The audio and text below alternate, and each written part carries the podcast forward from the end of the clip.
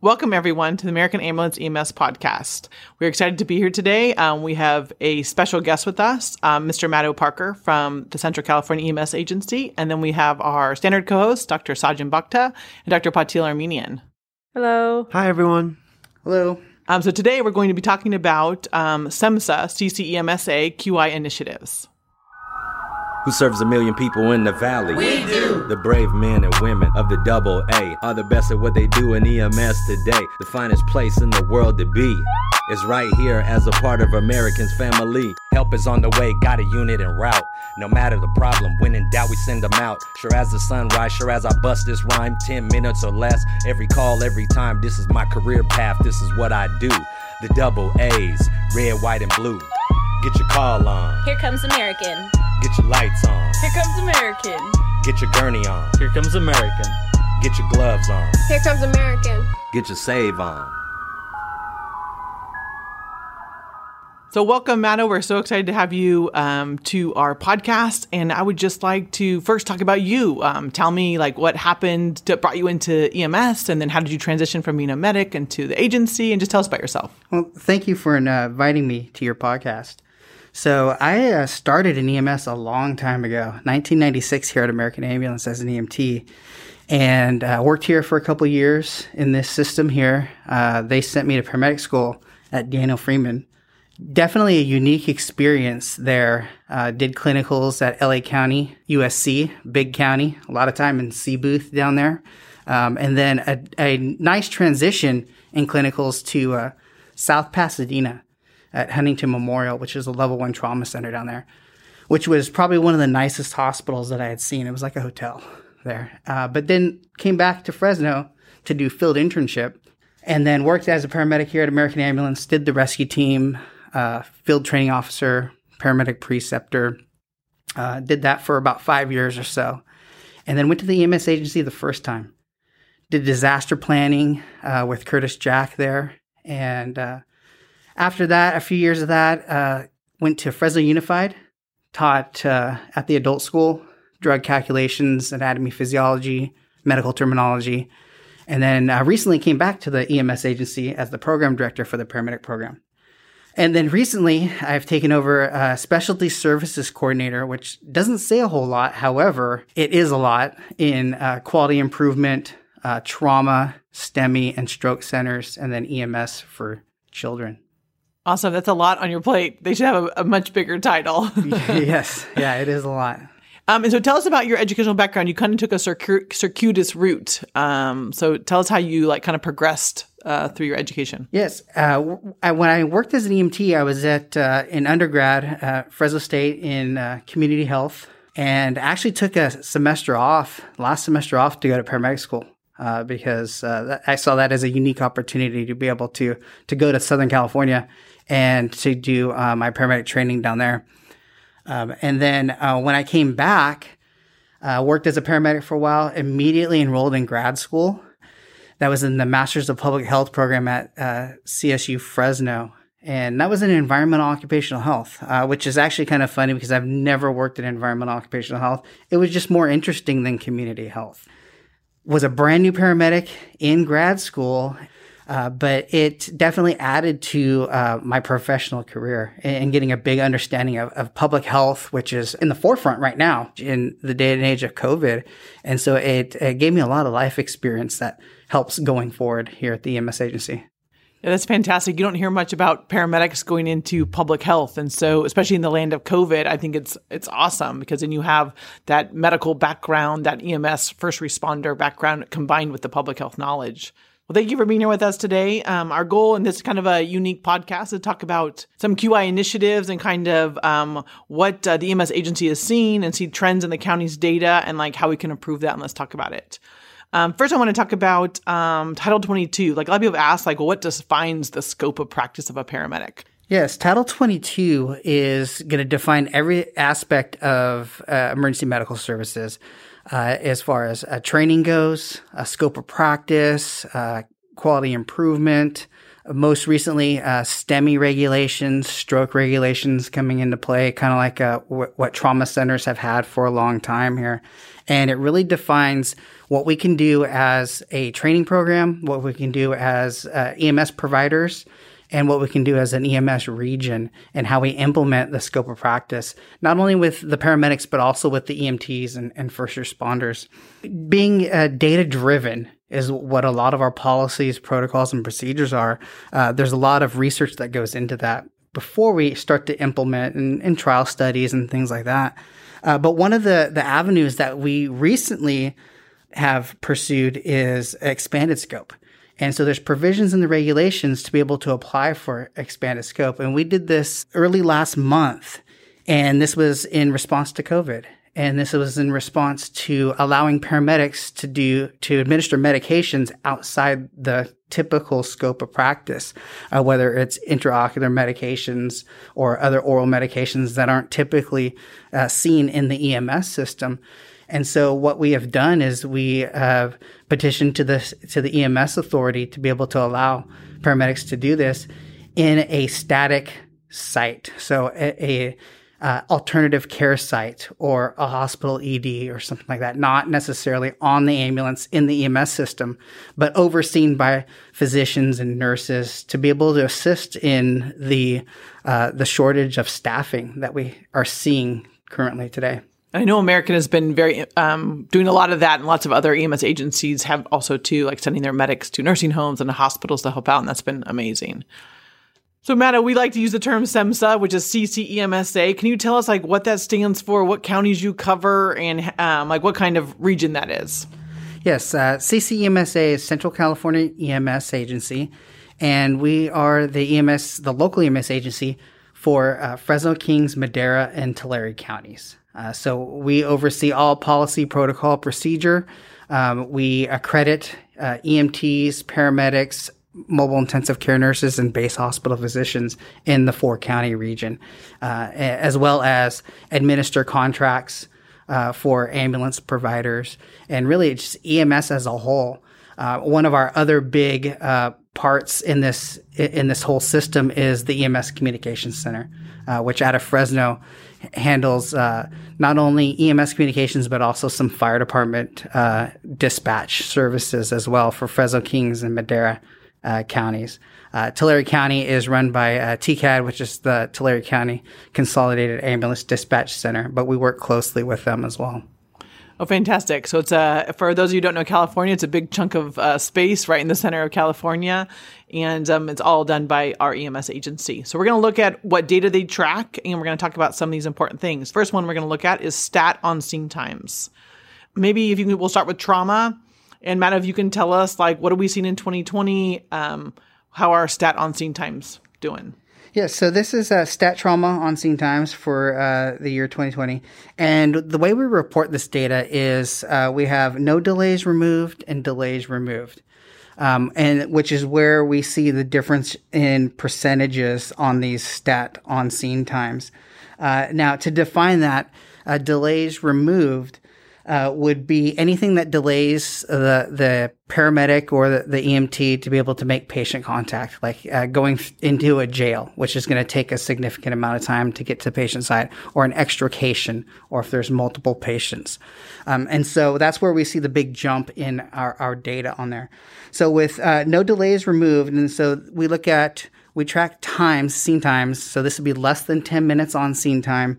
Uh, we're at 46% for 2020. So what that means is 46% of the time we're getting off scene in uh, less than 10 minutes uh, with no delays removed. Uh, between uh, 10 and 20 minutes, we're at 88% with no delays removed. But then once we remove those delays, uh, those percentages jump up to uh, less than 10 minutes is 90%. And then between 10 and 20 minutes, we're at 99% of the time we're getting off scene in less than 20 minutes. And we're a load trauma. and go uh, county, right? You know, we want them off scene. Remind me again, the official from the county is you want them off scene in less than 10 minutes, 90% of the time. That's our, what we, yeah, is that, that is our goal. Fantastic. So we are meeting that with the delays removed um, in stat traumas. So what about in stat non trauma shock? So a non traumatic shock, uh, for for 2020. The uh, less than 10 minutes with no delays removed were 16% of the time. So that's really, really low. And then uh, between 10 and 20 minutes, we're at 74%. So personally, what I attribute this to is just the time in the assessment, being able to identify that you're dealing with non traumatic shock. Uh, sometimes it's very simple to see when they're pale, cool, diaphoretic, and they they look hypotensive and they look like they're about to die. It's it's pretty easy to notice that right away. But sometimes that gets masked by a lot of different factors, uh, whether it's medications or other uh, illnesses that, that that they're dealing with. Uh, when we remove those delays, uh, less than 10 minutes is 48%. And then between 10 and 20 minutes, we're up to 89%.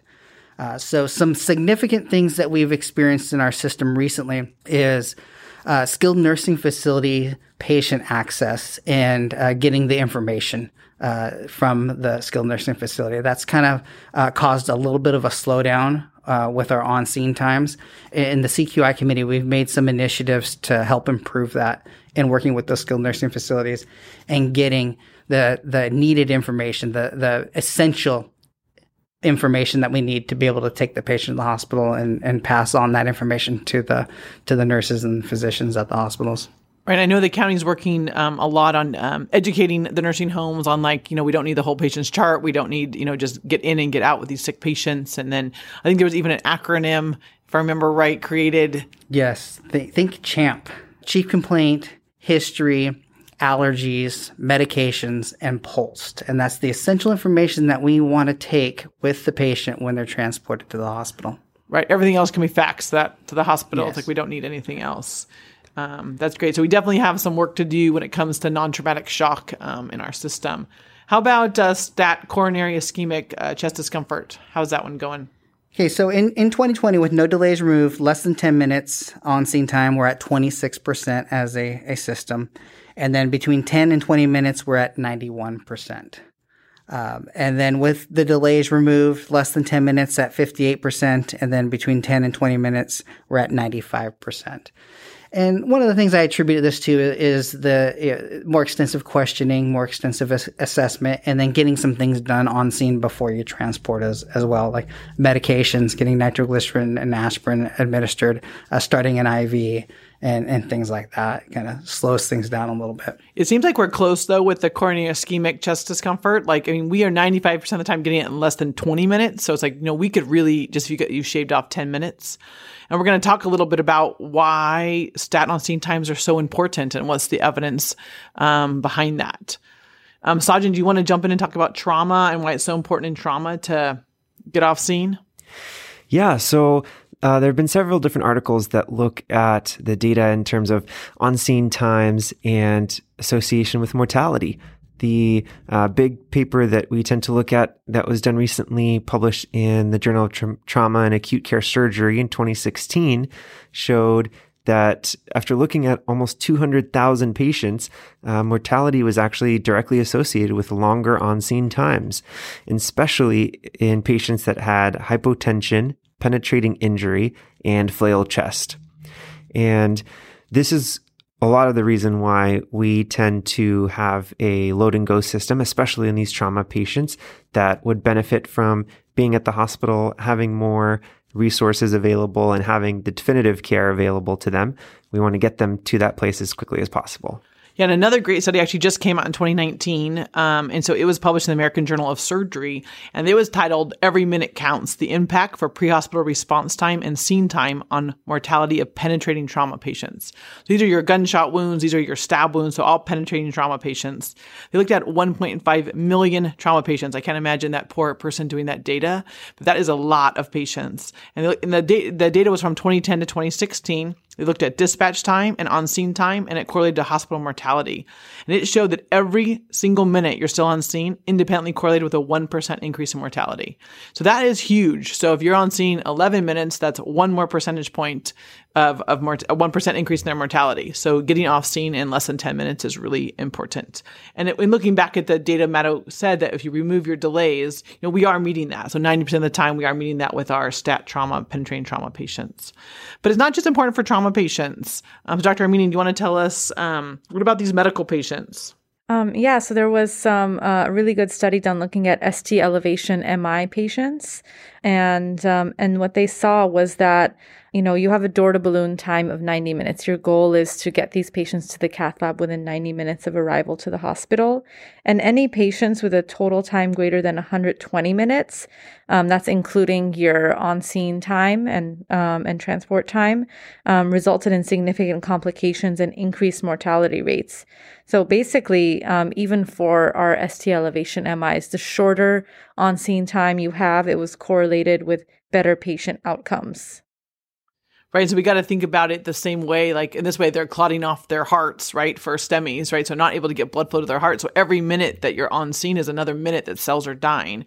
Similar to where you're bleeding to death from a stab wound, right? Every minute you're on scene, you're bleeding more. And so we really got to think about them, I think, the same way. And we're pretty close with our coronary ischemic chest pain. You know, we are, um, but I think it's, it's one initiative we can work on.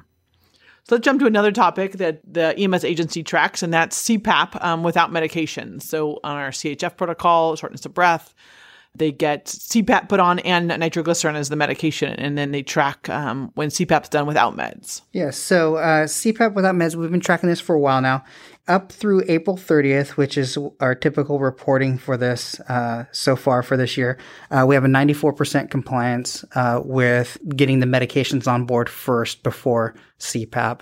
Uh, what we do is we go through and uh, all of those PCRs that have uh, a CPAP administration without a medication. We go through and look at those and see what was the reason for uh, the medication not being administered, whether it was a blood pressure or if a medication was given prior to arrival by a family member or something like that. And we filter some of those out. Uh, we've uh, been working really hard at, at increasing this compliance. The studies show, the data shows that CPAP is is an adjunct to uh, dealing with this uh, respiratory distress and that the medications play a very important role in the overall treatment. Yeah, so just for some background for our audience, um, let's talk about really quick, like how does nitro work in CHF? So, your heart is basically a pump. What happens in patients with heart failure is that their pump is not working well. And if you think about the circulation of the body, you have the right sided system and the left sided system. The right taking blood from your body, pumping it through your lungs, and the left pumping it from your lungs to the rest of your body. What happens in heart failure usually is that the left side of the heart tends to have hard time pumping all that blood from the lungs to the body. So blood starts backing up into the lungs. And when blood starts backing up into the lungs, it can cause a lot of pressure and it can leak out into the lungs themselves. And that's when you get that pulmonary edema that gives patients their shortness of breath and chest pain and causes them to be coughing up a lot of thick sputum and dropping their oxygen saturation. And so not only are we going to give them CPAP, which is positive pressure into the lungs to try and push out all of that fluid from the alveoli, but we're also trying to relieve that pressure that's there. What nitro does is nitro expands the venous system. It is able to offload some of the blood going into the heart so that the heart doesn't have to pump as much and there's less volume for it to have to work with. Uh, nitro also has an effect of dilating the coronary blood vessels themselves, and so you're giving the heart more oxygen, which it really needs because it's working too hard. And so nitro is really the drug that dilates these blood vessels so that way CPAP can work better. So CPAP without meds is not effective at all.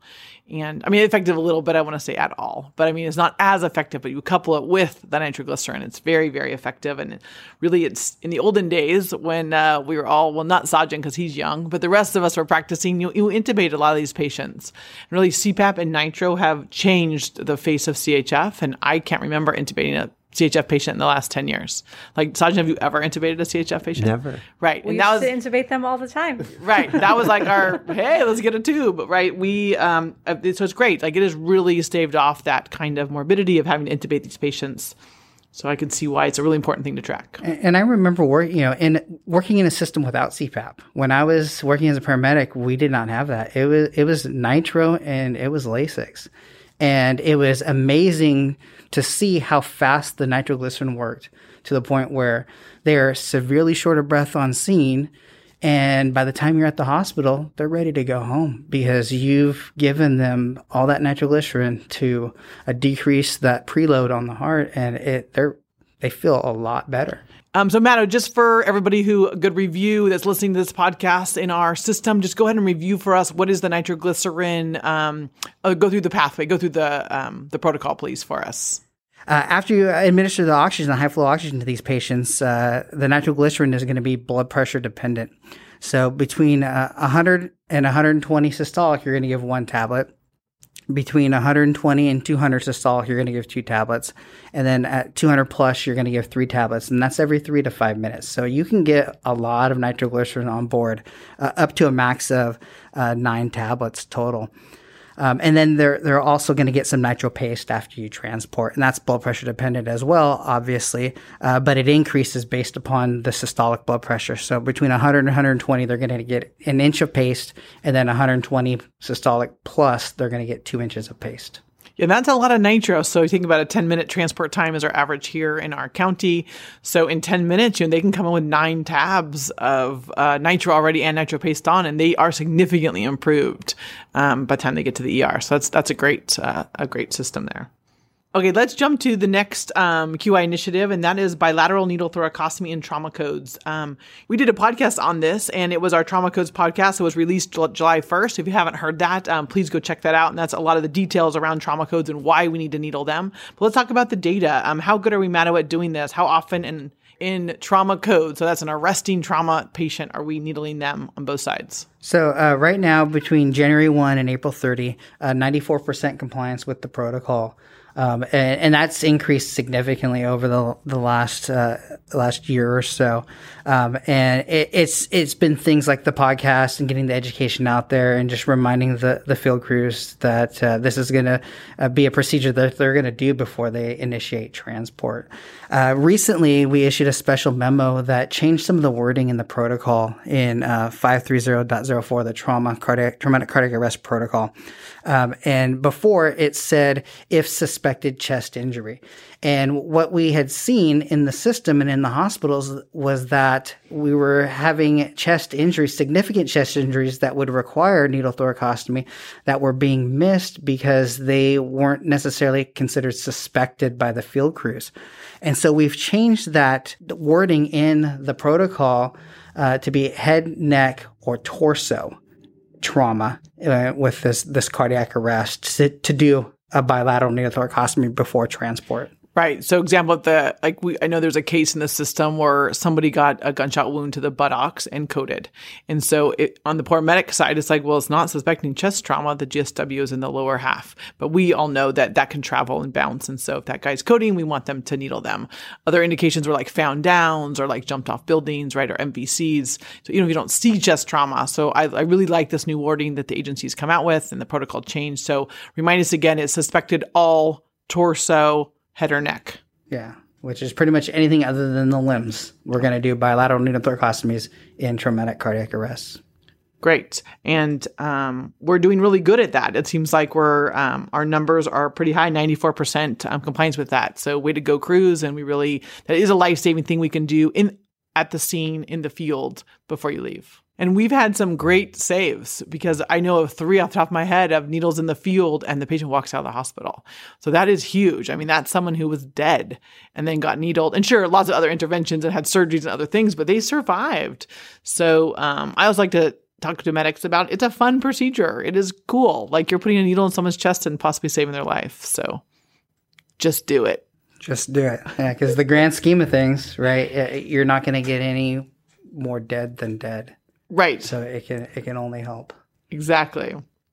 Let's jump to CARES data. Um, I don't know if everybody knows about the CARES um, registry. So this stands for Cardiac Arrest Registry to Enhance Survival. Patil, why don't you tell us about this registry?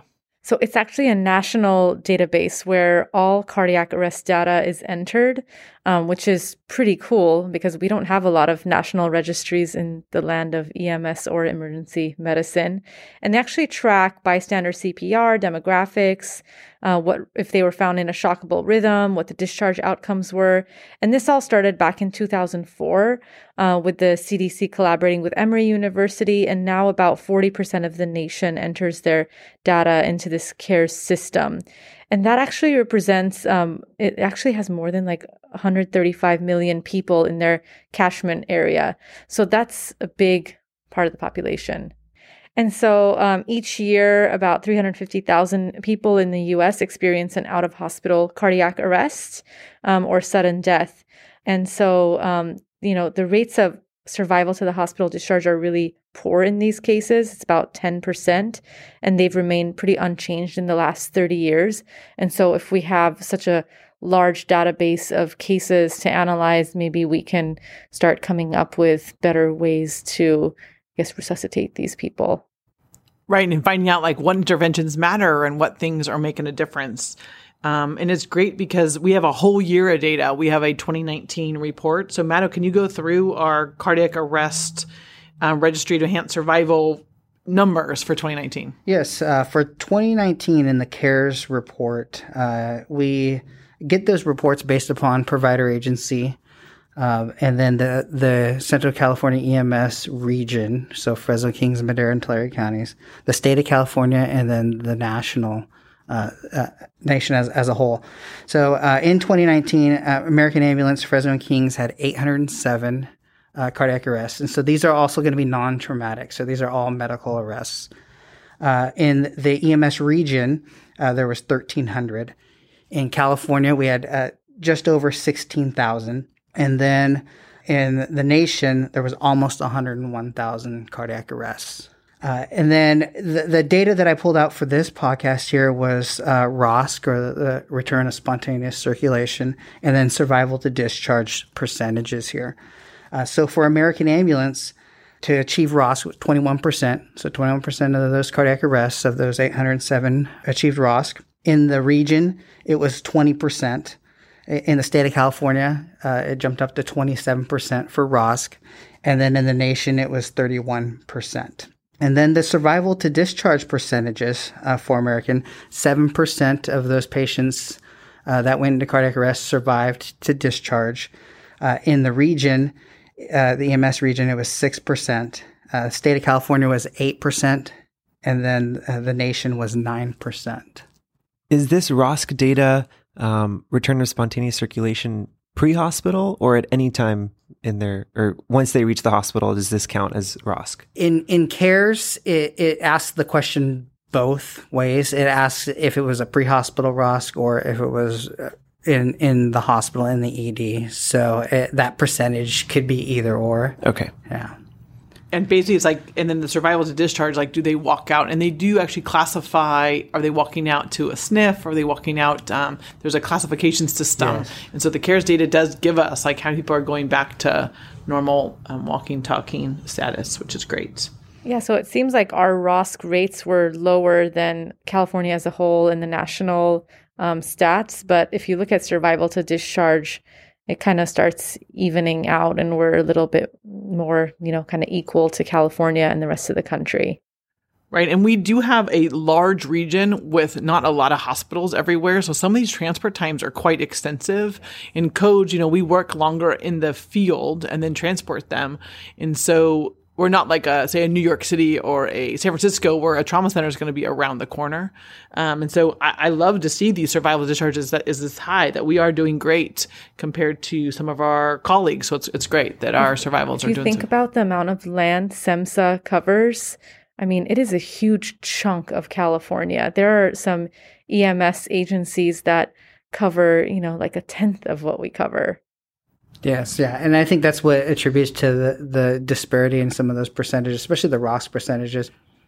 And then one of the things I noticed when I was looking at the CARES data, now this is for as a whole, is um, it always to me is like, well, what's important? You know, what do we need to focus on? Um, and one of the things they talked about is if you are in an initial shockable rhythm, so if you're in VFib or VTach, you have a much higher survival rate, up to 48%. Versus 34% for PEA and 16% for asystole. Now, this is the whole nation, right? This is everybody, all the data combined. But it seems like if you can find them in a shockable rhythm, you can intervene much faster and have a better outcome, which makes sense. Every minute matters. And I think it really matters too. Is there an AED in a public place, right? Is there somebody who can put on an AED and shock them out of this rhythm? Because then their survival rate is almost 50%. That is huge.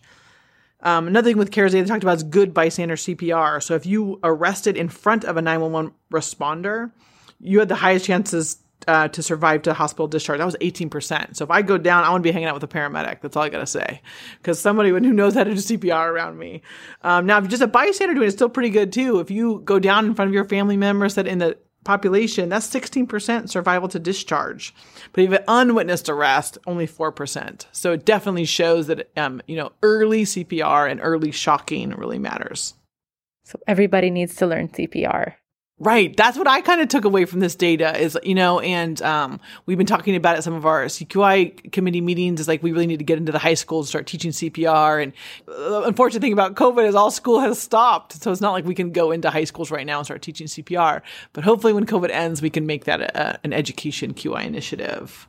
Yeah, and there's also some significant things that we do on the EMS communication side, like pre-arrival instructions, and the call taker can uh, administer instructions on doing compressions on a, a patient that is in cardiac arrest over the phone, even before the first responders or the paramedics get there. And that really shows that it does matter. I mean, you would go from 4% to 16%. You can get those bystanders to start um, pumping on their chest. I want to say the American Ambulance has been very good um, in the past about going out to like high school fairs and the, and even just the Fresno County Fair, and they have booths about teaching CPR. Um, and they have lots of ways to engage the public. Sadly, a lot of that has stopped with COVID, but our prior efforts we hope are helping. And the more we can get uh, people to do CPR in the public and know CPR, um, it really helps. And you can tell in some of the data, um, the towns that have the most people who know CPR, they have the better, best cardiac outcomes. I mean, we've kind of seen this in the EMS literature for many years, but we still want to hang on to our glamorous things of like intubating people, getting that advanced airway, you know, giving your code meds.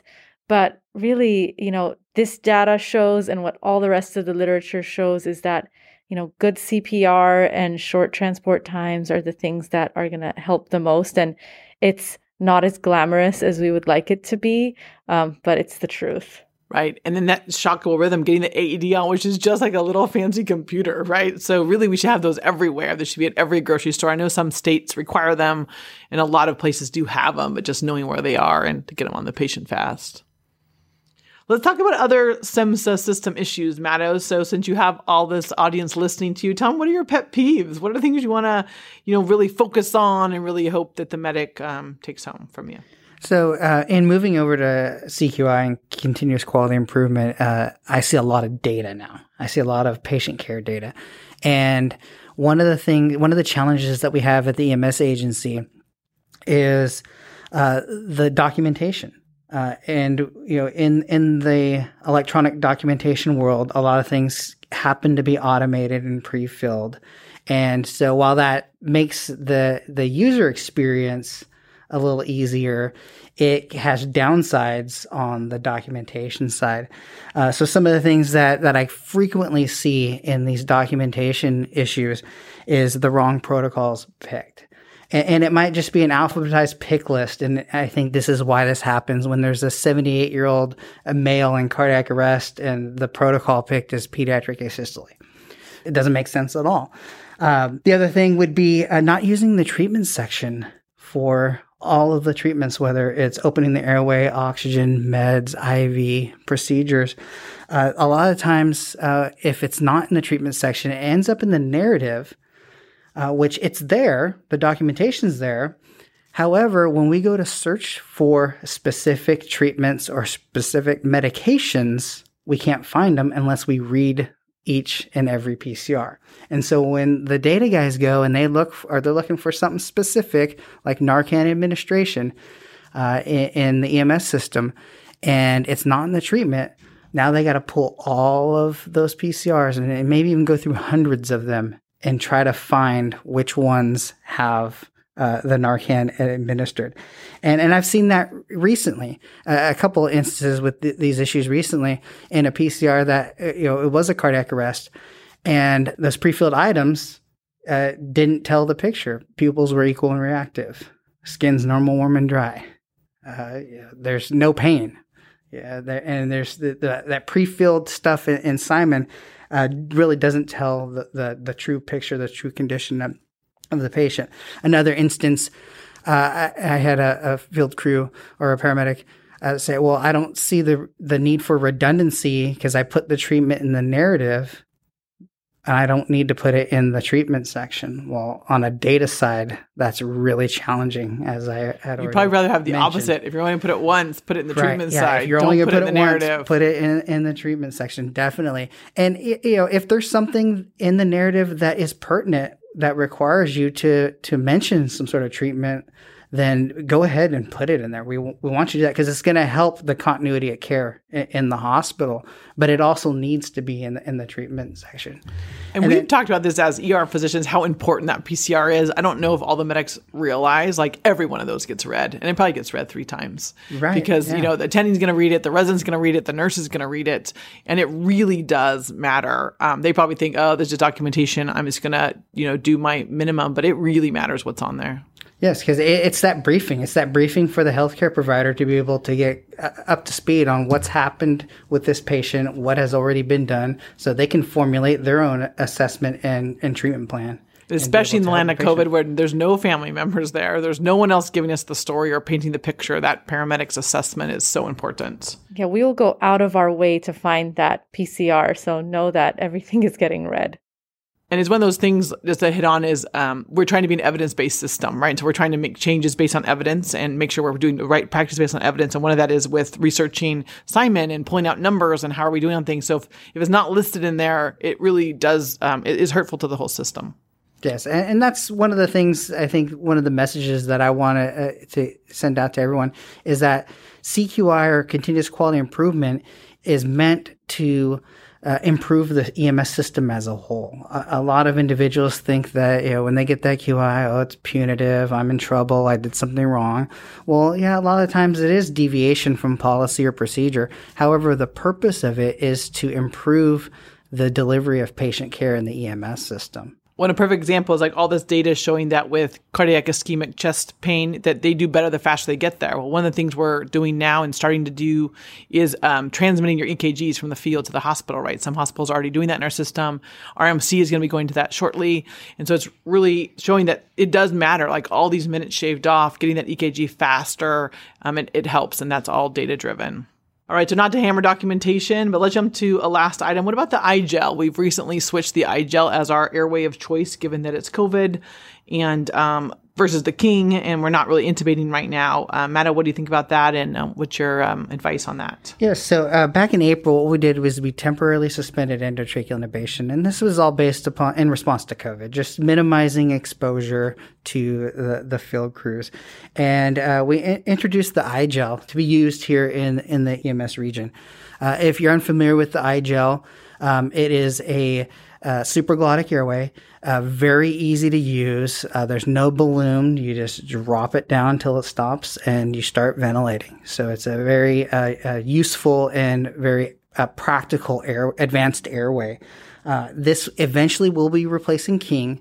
King hasn't been taken out of 530.02 general procedures as of yet, just because we're we're waiting for the provider agencies to adopt uh, it as a whole and get those iGels out into the system. Uh, and then the general procedures will be updated with the iGel. One of the, one of the myths surrounding even King and iGel is that uh, the field crew does not need to get a signature, a physician's signature, uh, and that it's a BLS airway, it's not an ALS airway. Well, going back to the beginning of this podcast, we talked about Title 22, California uh, Code of Regulations, and in Title 22 for uh, for EMS, supraglottic airways is considered an advanced airway. Uh, only paramedics can use supraglottic airways, whether it's King or, or iGel. We do have some counties that are close to us in state of California where they allow EMTs to use iGels. However, once again, that goes back to that expanded scope uh, that I mentioned earlier in this podcast about that county uh, applied to the state EMS authority to be able to allow their EMTs to to administer those uh, iGels. Uh, but here in Fresno, Kings, Madera, and Tulare counties and, and Central California EMS agency, uh, that's going to be strictly a, a, paramedic skill, which means King or iGel, you need to get a, a verification from a physician and you're going to need to get a signature.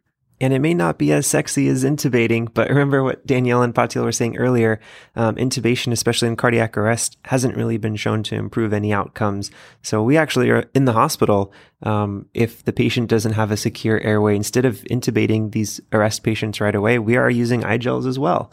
And that's what we're using as our first line airway. So please don't feel bad about it. Please just do what's right and what's safe and use the iGel.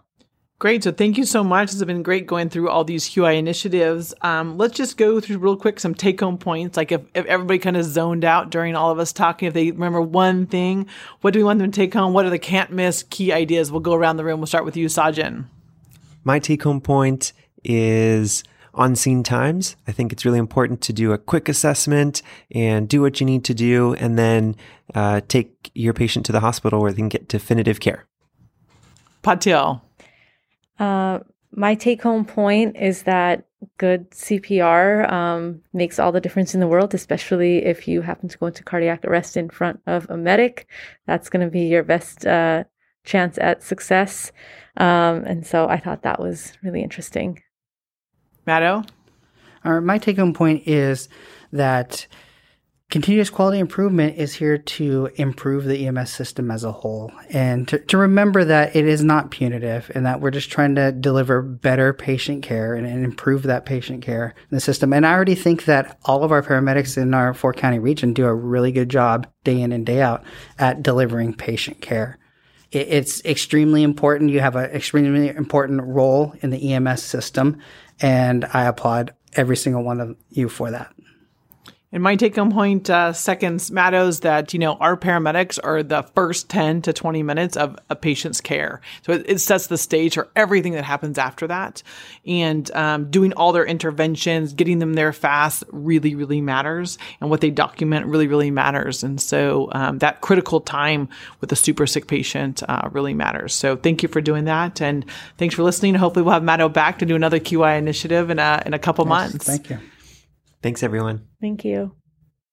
If you guys like the American Ambulance EMS podcast and you feel like this has been useful for you, please give us a five star review on the iTunes store so that we can move up in the ratings so that uh, other uh, pre hospital professionals can listen to us as well.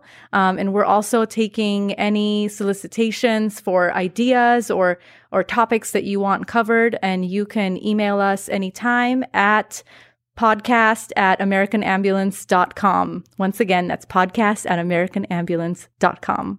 Thanks. Thank you for joining us on the American Ambulance EMS podcast, produced by American Ambulance in Fresno, California. The views of the guests and the hosts of this show are their own and don't necessarily reflect the views of American Ambulance or UCSF Fresno. The theme song for the show is written and performed by Roshan Roach. The beats were created by Young Pear and Brett Schoenwald. And I'm John Mark Bergen, American Ambulance's media producer, saying thanks for joining us. Have a great shift and stay safe out there.